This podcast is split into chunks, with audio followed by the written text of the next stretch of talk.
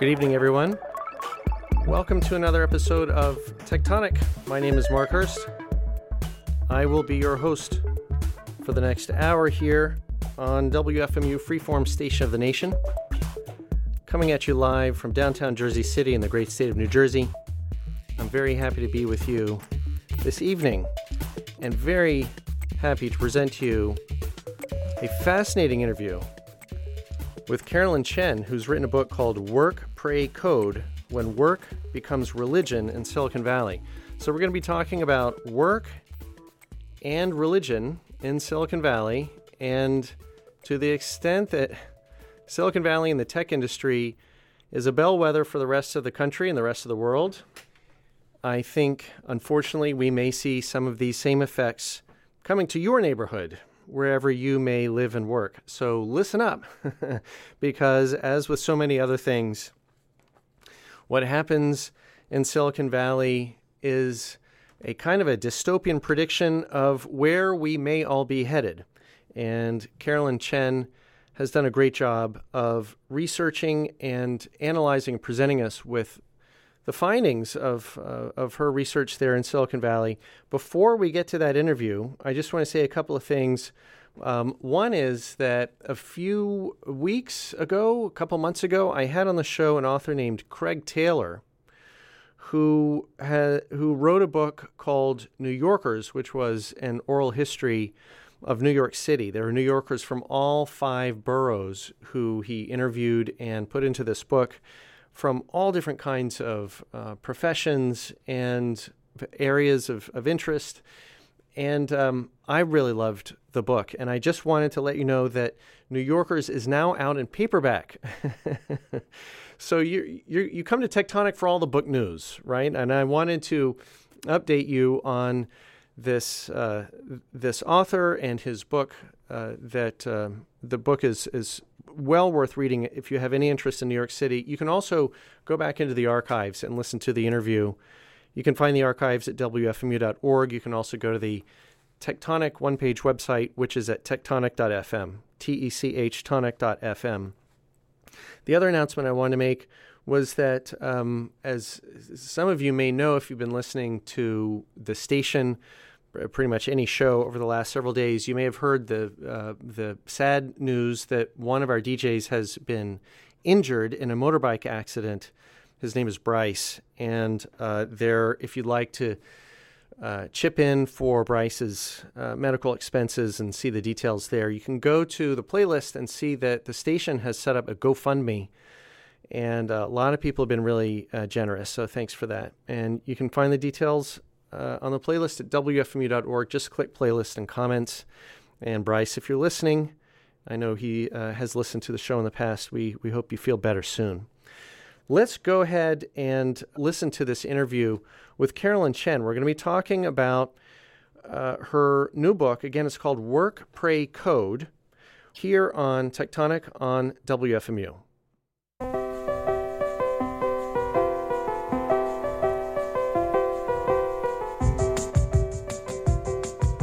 Carolyn Chen, welcome to Techtonic.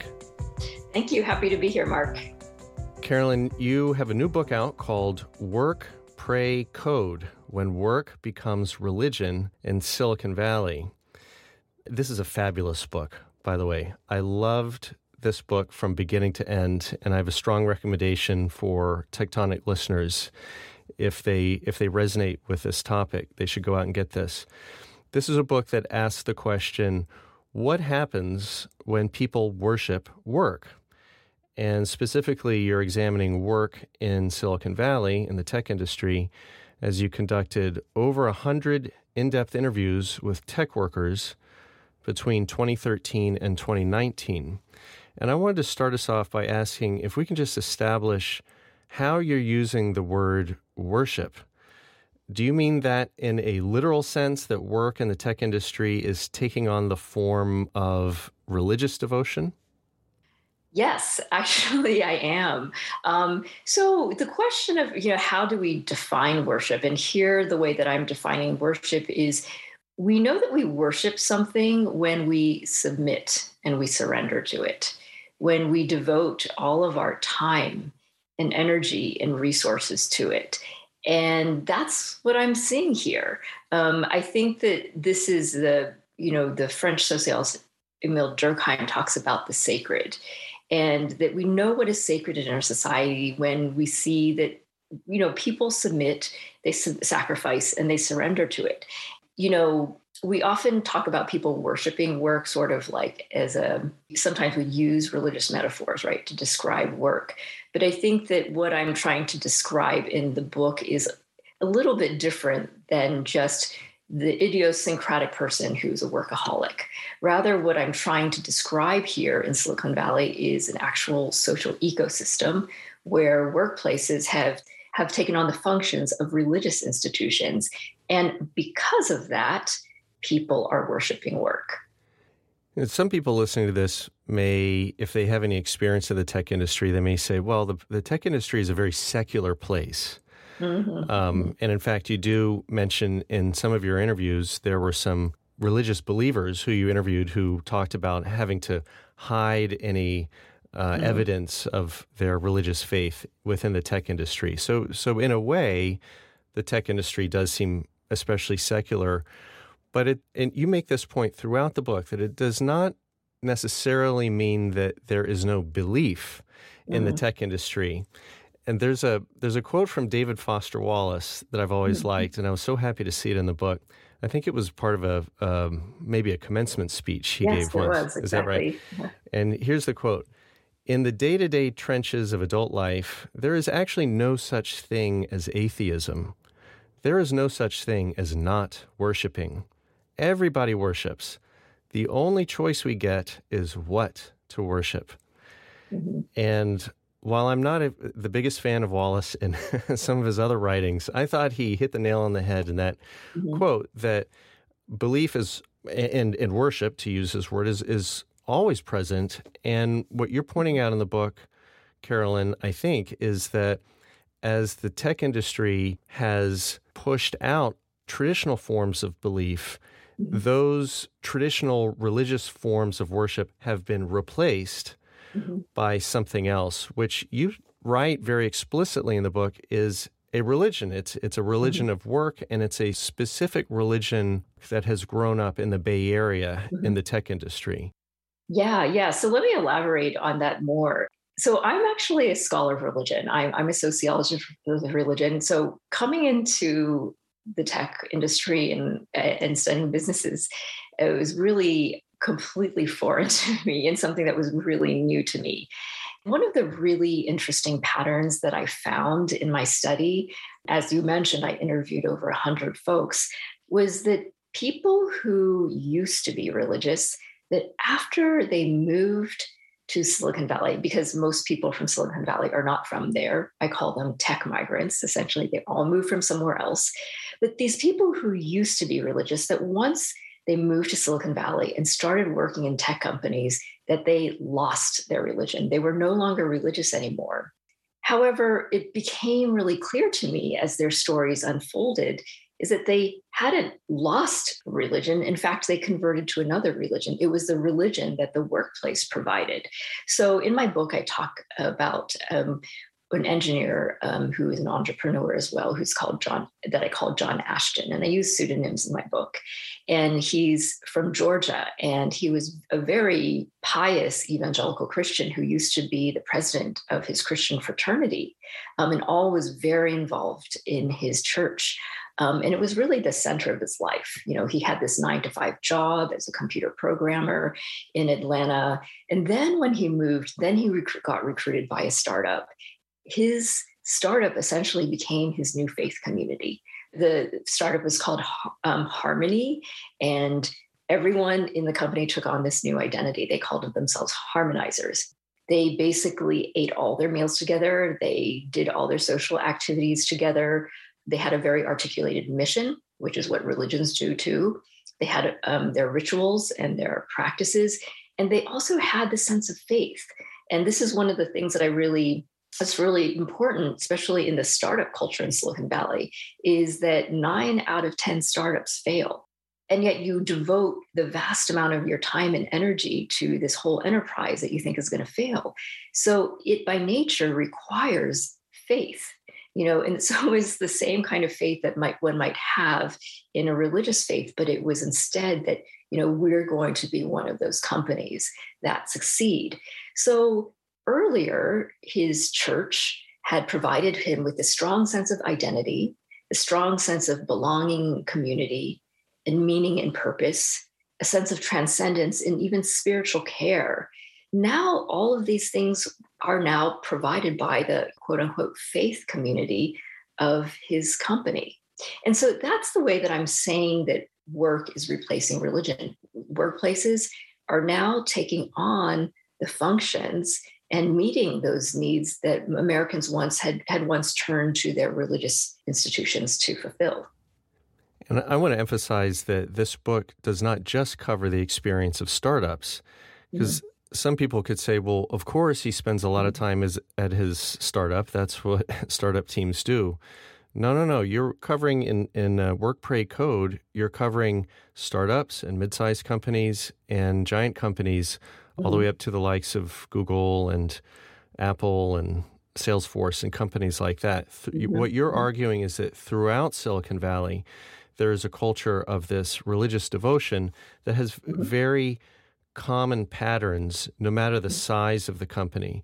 As you say, the employees are expected to spend all of their time at the company or even outside of the company walls being available for work. All of their major relationships socially should be formed and maintained within the company. Their meals are generally eaten with fellow uh, believers from, from their workplace. Yes. In fact, you contrasted this with the experience of people who do not sign on totally with the cult mm-hmm. of their workplace. And in an interesting use of language, you say that the true believers are the massive tech workers in Silicon Valley. The non believers, as you call them, are the ones who don't fully sign on because their identity is not fully determined by the workplace. And it's often because they're actual believers in another religion. Exactly. Yes. so the non believers who could be Christians, Jewish, Muslim, Buddhist, Hindu, or what have you. And you told the story of one of them, this gentleman who was a family man who loved his family, loved spending time with his wife and kids. And if I remember correctly, he was very involved in his Christian church, but he was a non believer. And Well, why don't you tell the rest of the story? Yeah, yeah. And I should just add also that I had I've been giving examples of people who are um, from the Christian faith tradition, but it, it, they could be people of all different religious faiths. They needn't be Christian. But yes, in the case of this person that I interviewed, and I call him Carl in my book, one of the things that differentiates him also from the other folks in his startup is that he's older. So he's in his 50s and he's part of this executive team um, of the company, and everyone else is in their late 20s. And essentially, they're like the true believers, uh, and they they they're totally gung ho. The mission, the purpose, like they're all spend all their time together, all their meals together. They're all in. But the difference with him is that he's older, he has a family, and he has these attachments outside of work. So essentially, he belongs and he literally belongs to a religion, right? to a faith community outside of work. And what happens is that this church, his family, in a sense, they're competing for his devotion and they lay claim to his time and energy and his passion. And so he ends up not participating in the company meditation. He doesn't socialize with the rest of the team. And he tells me that he tries very hard to close his computer at five o'clock on Friday and not look at it over the weekend. And then several years later, I ended up running into the CEO and we were talking. And I said, you know, how's how's the company going? And he said, Oh, it's all good. You know, we're all still here, but we had to let Carl go. and and I wasn't surprised because he simply didn't fit into that culture. And that was something that I heard repeatedly um, among, first of all, older people. So this is like in their late 40s or 50s who had were a generation of folks who had a much clearer separation between work and life.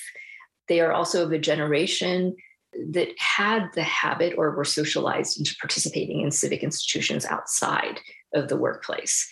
The other thing with them is that many of the older workers had become jaded with the religion of work because of the recession and sort of the tech bust in the 90s and the early 2000s. So they knew that even though their companies had promised them all this stuff, that they weren't going to come through in the end.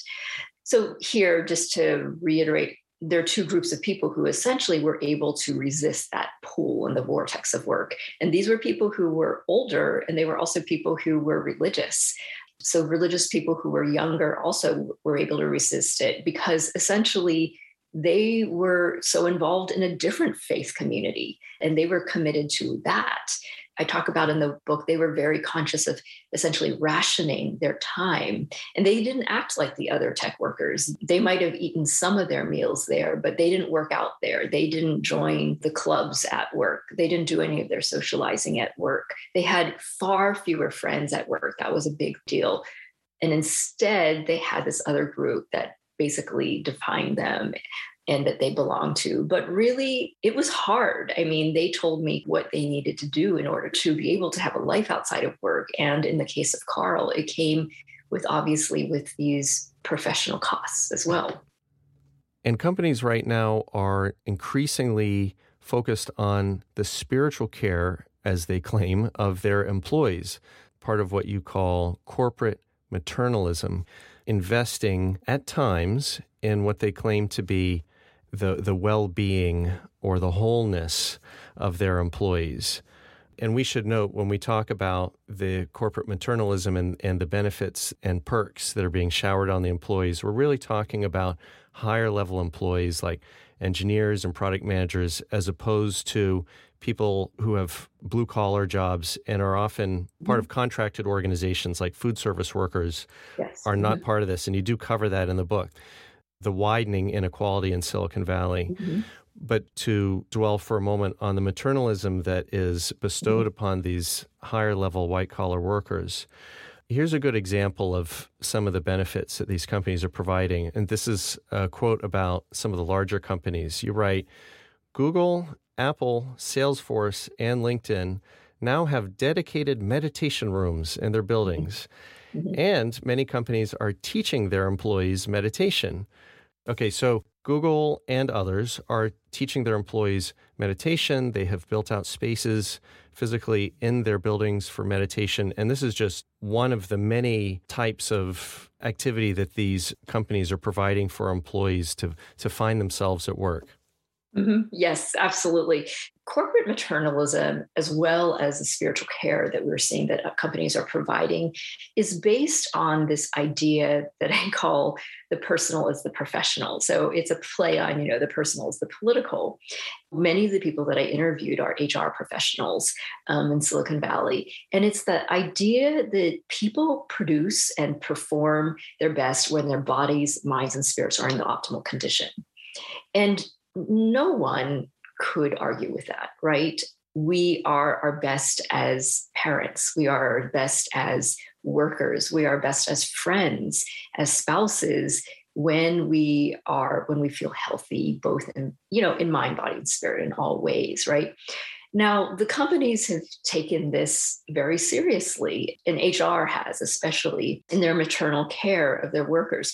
It, so, for their bodies and for their minds and spirits. So, the spiritual care is what companies are also providing. So, they're bringing meditation, they're bringing mindfulness into companies, they're bringing spiritual leaders and religious leaders to come and give inspirational talks. They have professional development seminars, which really give people the time to reflect and give them sort of spiritual practices to reflect on what their purpose is in life, what is the most important to them. In the book, I write about, in one case, a company that had always been known for being one of the best workplaces in Silicon Valley. They'd recently gone through this acquisition, and the executives team was just, their, the performance was really flagging. And so his solution was to actually bring in a Dharma teacher and to create a mindfulness program. And they created essentially these small group pods, which uh, the Dharma teacher referred to me as sanghas, which is essentially spiritual communities, where people could learn to be authentic with one another and to share their struggles and to learn spiritual practices. One person who was Buddhist said, yeah, I'm learning Buddhism in my company and I'm getting paid for it, you know. And, and, companies especially invest in the spiritual development of their senior employees, so their senior leaders, and they assign them with executive coaches. And so I spent a lot of time with executive coaches. I interviewed them, I went to their training seminars, and for many of them, they introduce and they bring in spiritual practices. They train executives into spiritual practices. So essentially, that they could align the deepest parts of themselves with their work.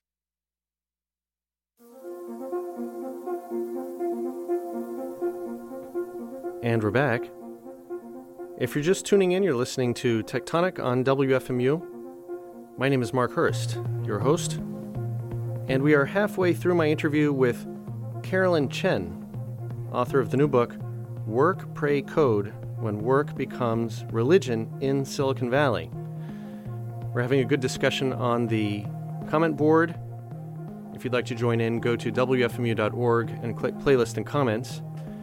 If you're listening to an archive or podcast in the future, you can find it by going to techtonic.fm, T E C H tonic.fm, and find the playlist link from May 9, 2022. Scroll down, you can see all our comments. From the past, maybe the distant past, how is it in the future? I always wonder that when talking into the future to podcast listeners. Anyway, let's go ahead and listen to second half of my interview with Carolyn Chen, author of Work, Pray, Code, here on Techtonic on WFMU.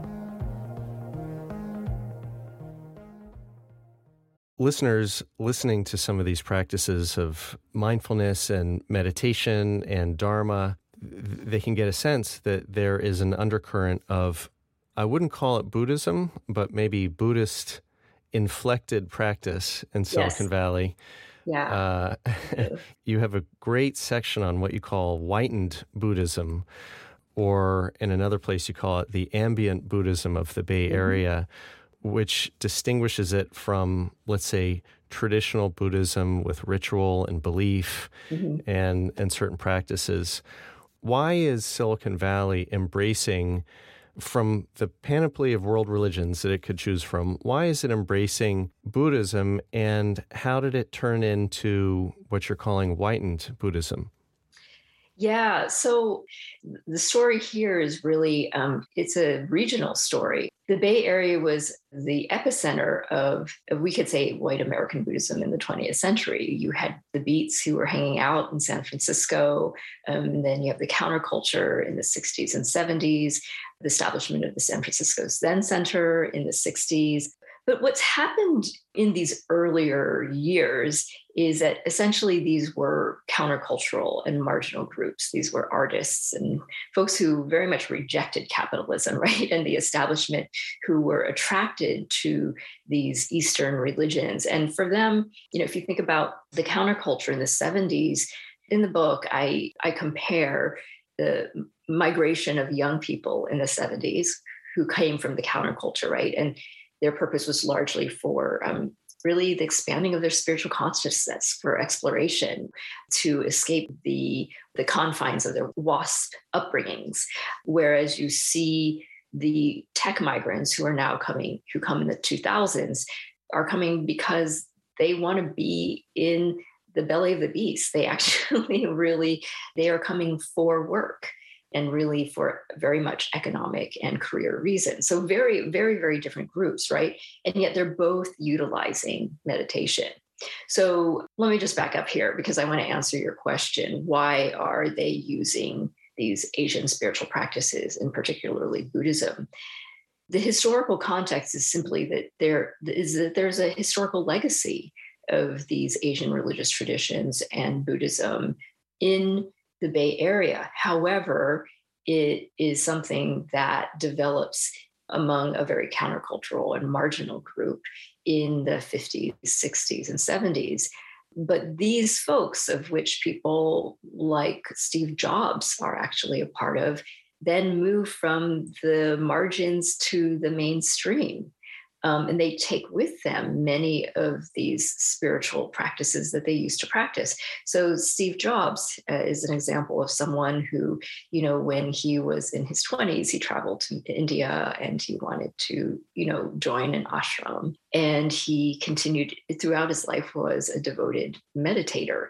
And now you see tech folks today, they're like, well, what did Steve Jobs do? You know, he's he's a god. What, what are what were his practices? And so many of the executive coaches, the meditation and mindfulness teachers, the Dharma teachers that I interviewed, these were folks who actually came to the Bay Area in the 60s and 70s. Um, and they were part of the counterculture, people who I call mystics, because their approach to Buddhism and meditation mindfulness is very much more as a mystic. Many of them are actually now the spiritual providers for these tech companies. Yeah, there's some poignant stories from your mm-hmm. interviews of those mystics, as you say, who are really trying to continue their practices with integrity. And as the cost of living in the mm-hmm. Bay Area has skyrocketed, some of them find that the only way they can make ends meet and still provide some of their services to community mm-hmm. groups is to do a deal with the tech companies. Mm-hmm. And you go into some detail about how they have to change their presentation, they have to change their language in a lot of instances, and really conform to the needs of the current power center, which is the Silicon Valley tech companies, in order to make enough cash just to survive. Mm-hmm. But picking up on this idea of the mystics, this was one of my favorite parts of the book this regional history of Silicon Valley and why things are the way they are today. The way I saw it, and this could be off base, you're the expert, you could tell me, but I, I see demographics playing a part here. Mm-hmm. The mystics, you had this demographic boom, the baby boom after mm-hmm. World War II. Mm-hmm. The baby boomers, this is oversimplifying, but the baby mm-hmm. boomers turned into hippies. The mm-hmm. hippies moved west, got into psychedelics, and mm-hmm. did their Grateful Dead thing and so on. So they're the hippies. And then the next demographic boom is their kids, the millennials. Mm-hmm. And the millennials grow up at a time where the religion, the cult of money and technology is mm-hmm. really mm-hmm. ascendant. And so they move west in a bid to become Steve Jobs. and you call them the users. So mm-hmm. the boomers are the mystics, and the millennials are the users. And whereas the mystics were trying to pursue enlightenment and some sort of organic mm-hmm. communitarian nirvana, the users are adopting some of those same practices of meditation and so on that you listed before. And you have this great quote The users treat meditation as a system update for the mind, a tool to adapt to the frenetic pace of work. And thinking of meditation as a system update is so perfect. The person who comes to mind is actually not exactly one of the millennials, but one of my contemporaries from Gen X is Jack Dorsey, who mm-hmm. very famously came back from a meditation trip in Myanmar and said something like, I was hacking the lowest layers of my mind. mm-hmm, mm-hmm. And I'm sorry to look at this skeptically, maybe even cynically, but I'm Gen X. I'm right in the middle of the mystics and the users. I'm Gen X too. so all of this comes to a head at one particular moment that you write about in a hot tub at Esalen. Yeah. Okay. So just to give a little bit of background here, when I call them users, um, I call them users as meaning users of religious technology. Um, and that's how they approach religious and spiritual practices as essentially these are tools that I can come in and come out of. I could just use for whatever I want to use it for, right? um, which is different from mystics who actually had a, a, much more community, as you said, a community sense. So many of them, I mean, they were people who belonged to communes. They started the San Francisco Zen Center. They felt like they they organized their sense of belonging and community around their spiritual quest. So that's a very different orientation towards meditation and mindfulness. So the scene that you are talking about is something that one of the users uh, so a millennial entrepreneur sh- shared with me he went on a retreat at Esalen, which is a really famous sort of New Age retreat center um, in Big Sur along the coast of California. So one of the um, this entrepreneur goes to Esalen for a retreat on, you know, on meditation and, and tech, and it's a very special invitation only retreat where only other entrepreneurs are gathered, and so they're all hanging out in the hot tubs, which are clothing optional, so they're all naked, right? What he describes is the awkwardness and here their physical nakedness i think is just simply a metaphor for the nakedness of this interaction of what happens is that he and his entrepreneur friends um, they're going and they're getting in the hot tub and the hot tub has now been occupied by the people who used to go to Esalen, the folks from the counterculture. These are the mystics. And they're sitting in there and they're all naked.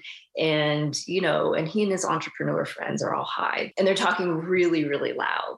And they're talking all about like uh, getting funded, about venture capital, and you know, and how like you know, and they're talking kind of talking about like tens and millions of dollars, and kind of just they're talking shop, and they're being really obnoxious. And this one entrepreneur that I interviewed says, well, after a while, you know, is really awkward because these other people were not obviously not part of our group.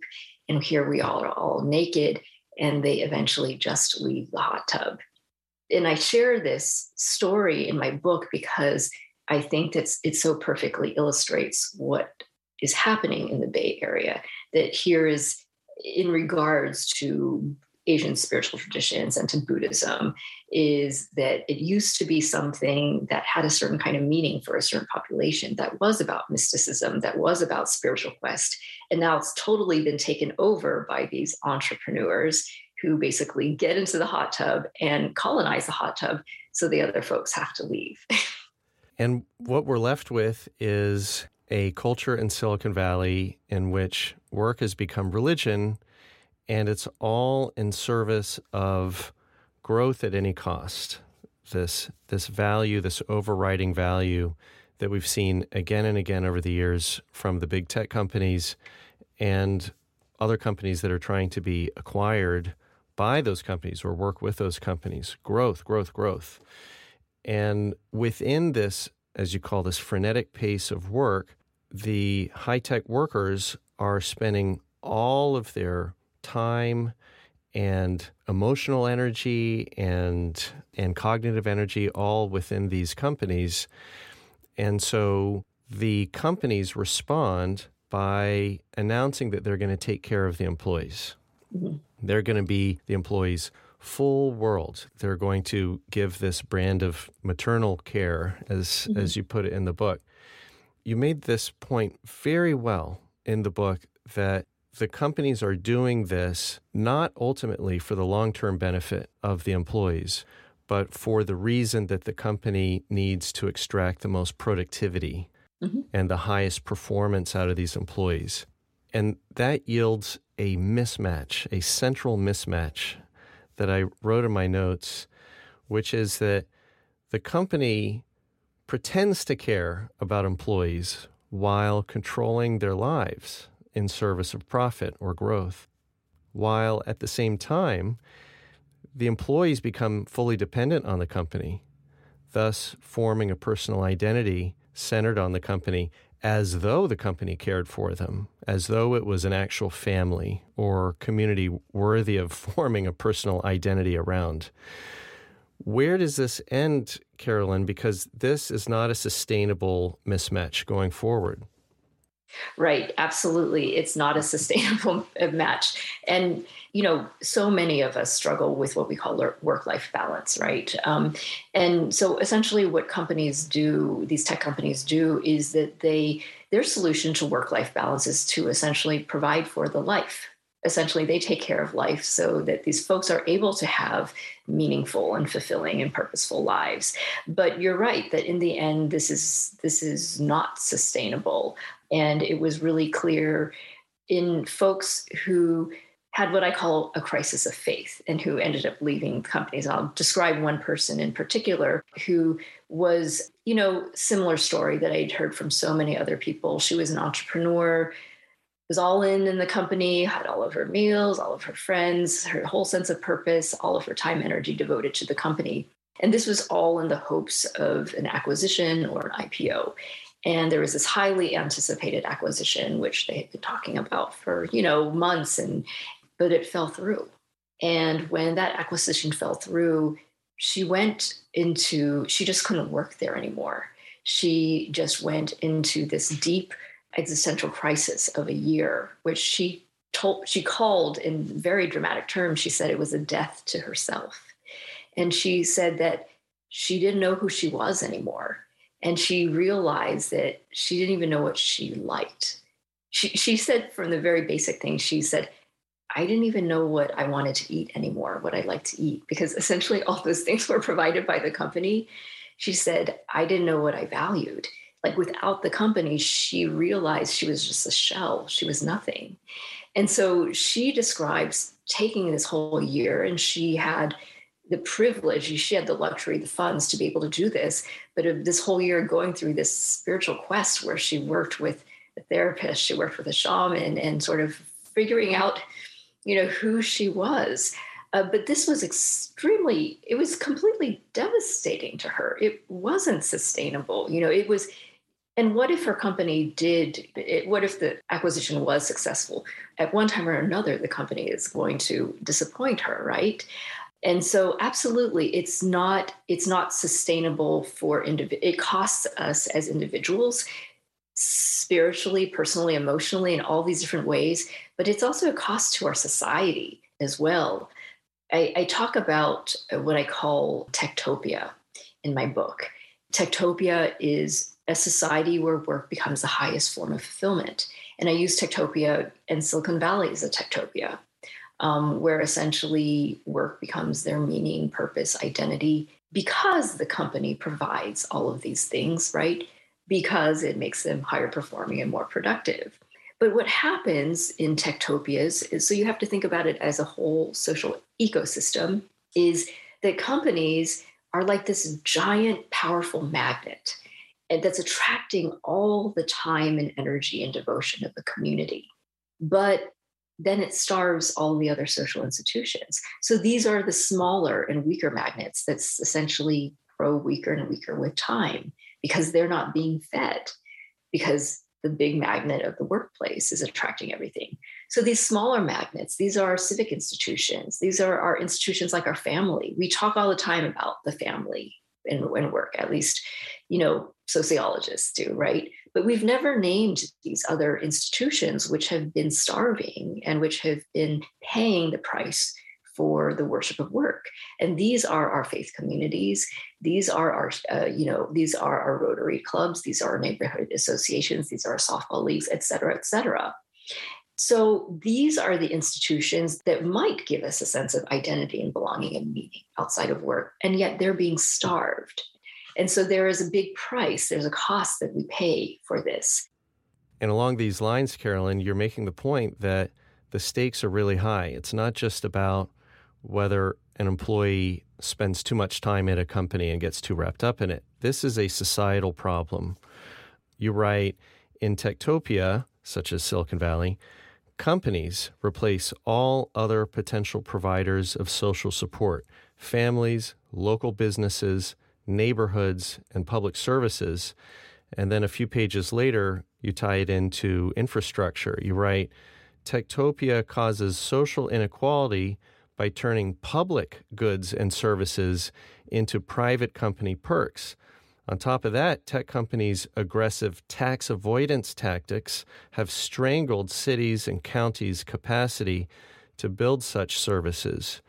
So, what we're seeing in Silicon Valley, and I certainly hope it's not a bellwether for the rest of the country, is that companies are sucking up all of the resources, both economic and social and spiritual, and internalizing all of them and really using those all as tools in service of the company's growth at any cost goal.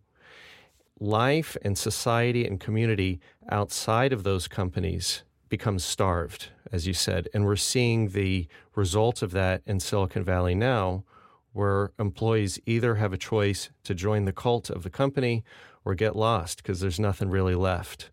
Mm-hmm. And so, what your book, Work, Pray, Code, is bringing up is an urgent warning, in my mm-hmm. opinion, that we should really pay attention to what's happening out there. Yes, yes. Actually, Mark, you said that better than I could have. um, and I call that my last chapter of Techtopia privatized wholeness and public brokenness. Um, wholeness was just a term that folks in HR kept on using again and again with me. Like, we want to bring, we want you to bring your whole self to work.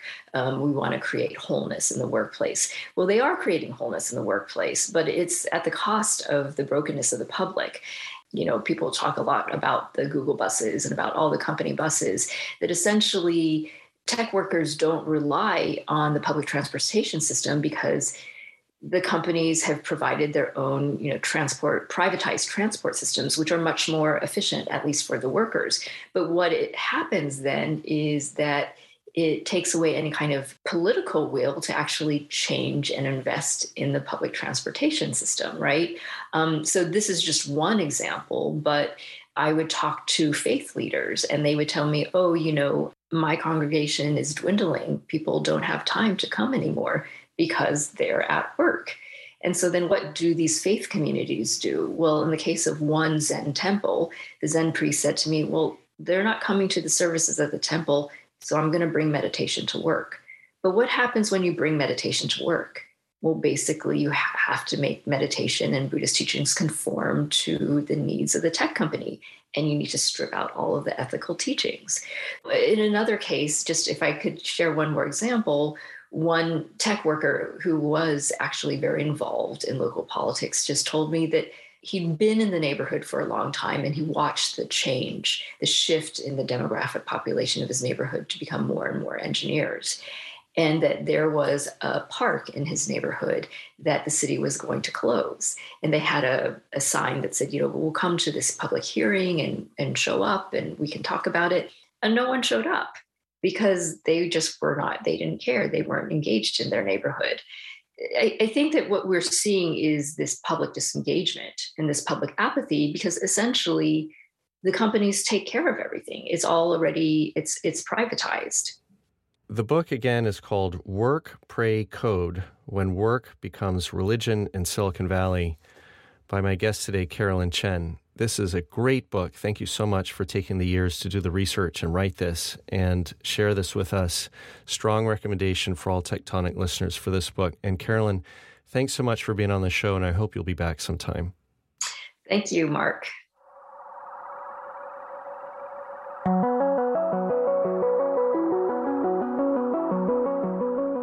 And we're back.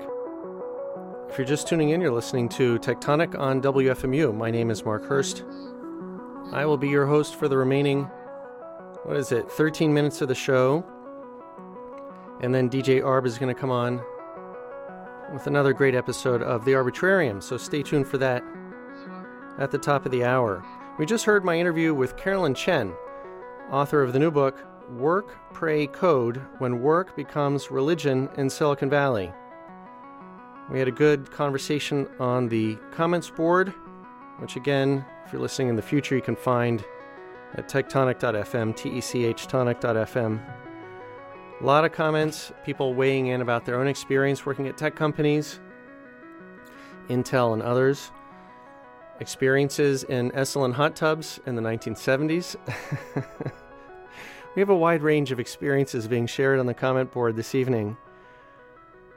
Uh, but I appreciated um, I appreciated all the comments, but a couple I want to point out. One is from Paul Robeson, 1922, writes that Neil Postman called it the promotion of one deity, even a technological one, requires the trivialization of all others.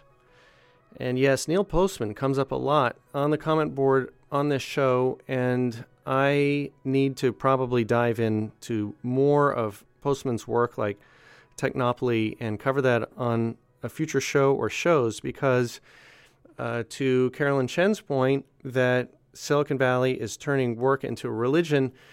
Uh, Neil Postman was warning us about that 20 years ago or 25 years ago, whenever it was that his, his books were coming out, that our uh, our non-metaphorical, literal worship of technology and these technological platforms is building a kind of a religion, um, even for the, the people outside of the companies who are simply caught up as users and communities affected.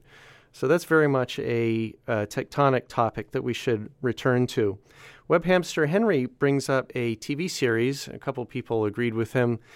Uh, Henry writes for a really good satire on this theme. Check out Severance on Apple TV. So this is a TV show called Severance. I haven't seen it yet, but I'm I'm aware of it, and I know I probably should watch it. Uh, I don't. Um, I, am not asking you to give Apple a a a red cent, but I I um, also think that if you can't go to a friend's house and watch it with them there, uh, I would recommend a legal way of getting it. And I think you can pay Apple a few dollars and just get a subscription long enough to watch Severance and then turn it back off and turn off that subscription. But I have heard good things about Severance, so I may have to go and, and watch that.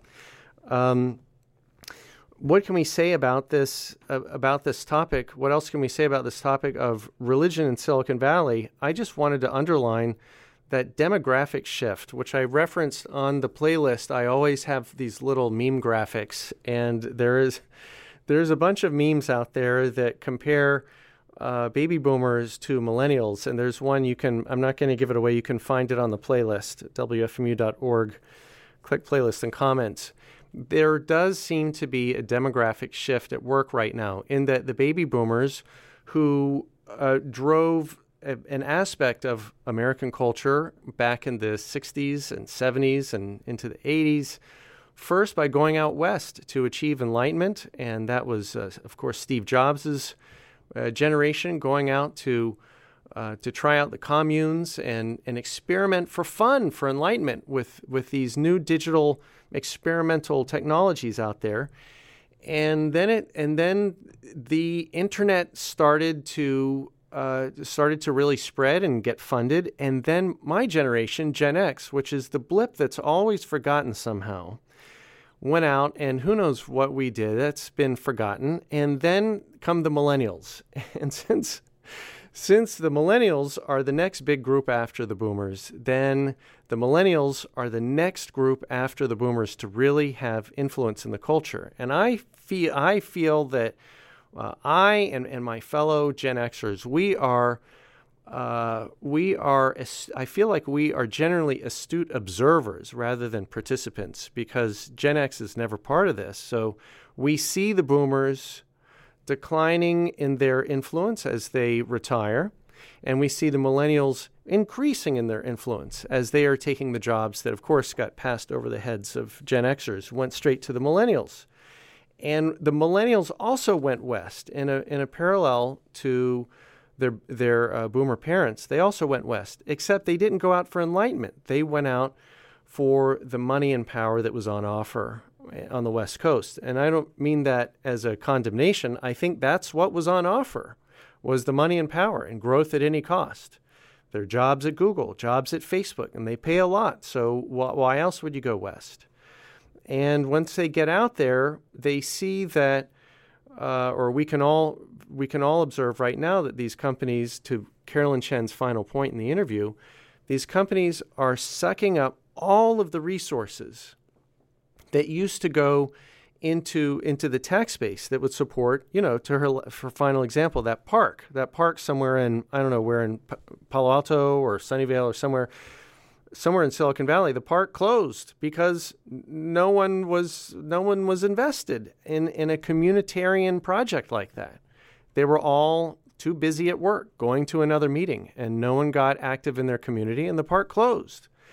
And then public transportation, uh, you know, is, is being unfunded generally out there because why should why should we fund it? Because all of the powerful people already have a bus that, to take them from their apartment in San Francisco down onto the peninsula to Google headquarters or wherever. And that reminds me of what Alec MacGillis wrote in the book Fulfillment. That's another interview that dovetails really well with this one. go back and listen in the archives to my interview with Alec MacGillis, where he's talking about how Amazon, there's a book about Amazon, Amazon is cutting these terrible deals with municipalities that essentially are sucking the communities dry of the tax base because these, these warehouses and, and data centers don't pay their fair share of taxes. These companies are arrogating themselves. This is my my point that I'm driving at. Whether it's Amazon throughout the country or it's Google and Facebook and and Apple and the others on the West Coast, these companies are arrogating themselves to a divine position in our society by by establishing themselves as the source of all money, all power, all influence, all knowledge, and all truth. And the only way that you can survive, according to them, the only way that you can survive is by joining them. Best if you're a white collar employee, uh, higher up the totem pole, the better. But if you can't join them as an employee, then go ahead and bury your face into their surveillance device and walk around all the time looking into your surveillance device because at least you're plugged into the source of truth and power in this society. And I don't want any part of that.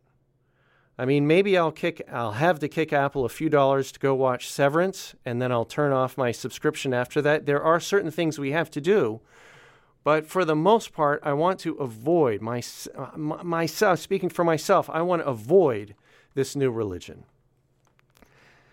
And I want to finish with a poem by Wendell Berry. This is one I've been hanging on to. This is one of his Mad Farmer poems from I think this is from 2014. This has to do with this interview tonight. Here's what Wendell Berry writes. Love the quick profit, the annual raise, vacation with pay. Want more of everything ready made. Be afraid to know your neighbors and to die. And you will have a window in your head. Not even your future will be a mystery anymore. Your mind will be punched in a card and shut away in a little drawer. When they want you to buy something, they will call you. When they want you to die for profit, they will let you know. So, friends, every day do something that won't compute. Love the Lord, love the world, work for nothing. Take all that you have and be poor. Love someone who does not deserve it. Denounce the government and embrace the flag.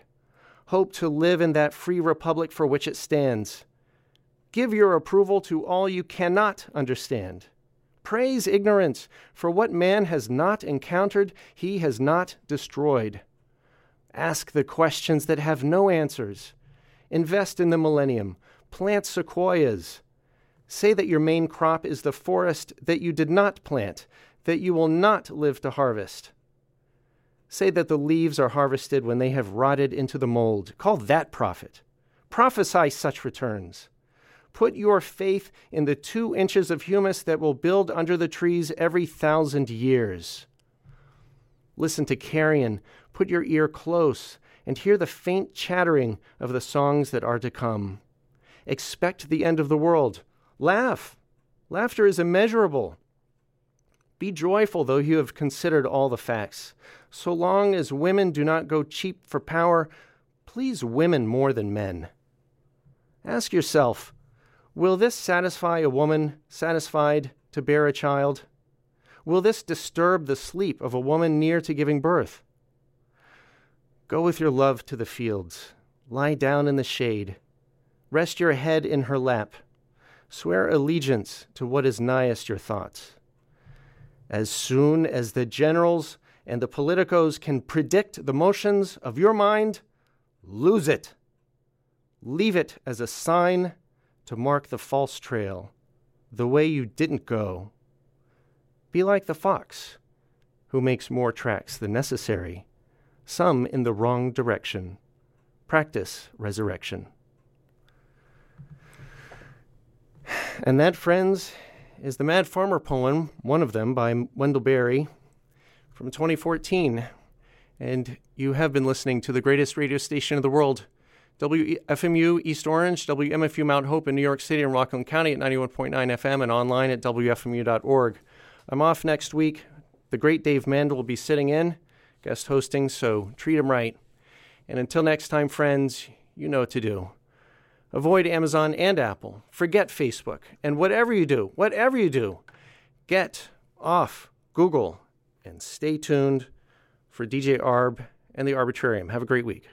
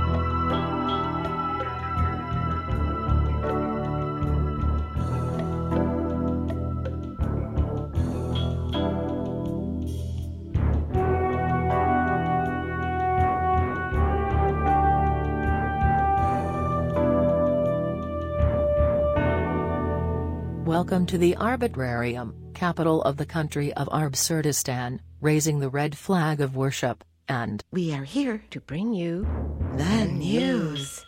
The news is a dream. When I heard someone say that, it got me thinking how can the news be a dream? One is real and one isn't, right? Right. You've heard the old bit. When you finally keel over and croak, you'll wake up on the other side and look back at this life and say, now that was an interesting dream. Maybe.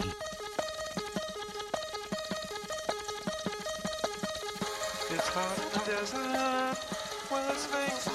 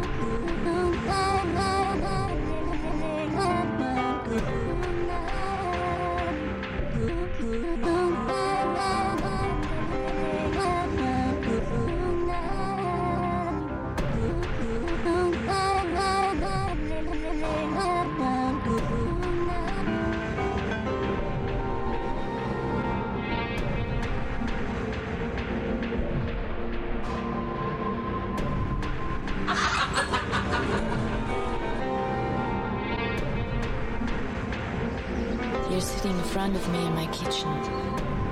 I listen to you while the sun reaches the horizon. You're talking, telling me that you were always too good for him. Right from the beginning, too good for him. That he never deserved you, and that he never was as good in bed as all the others that you've had.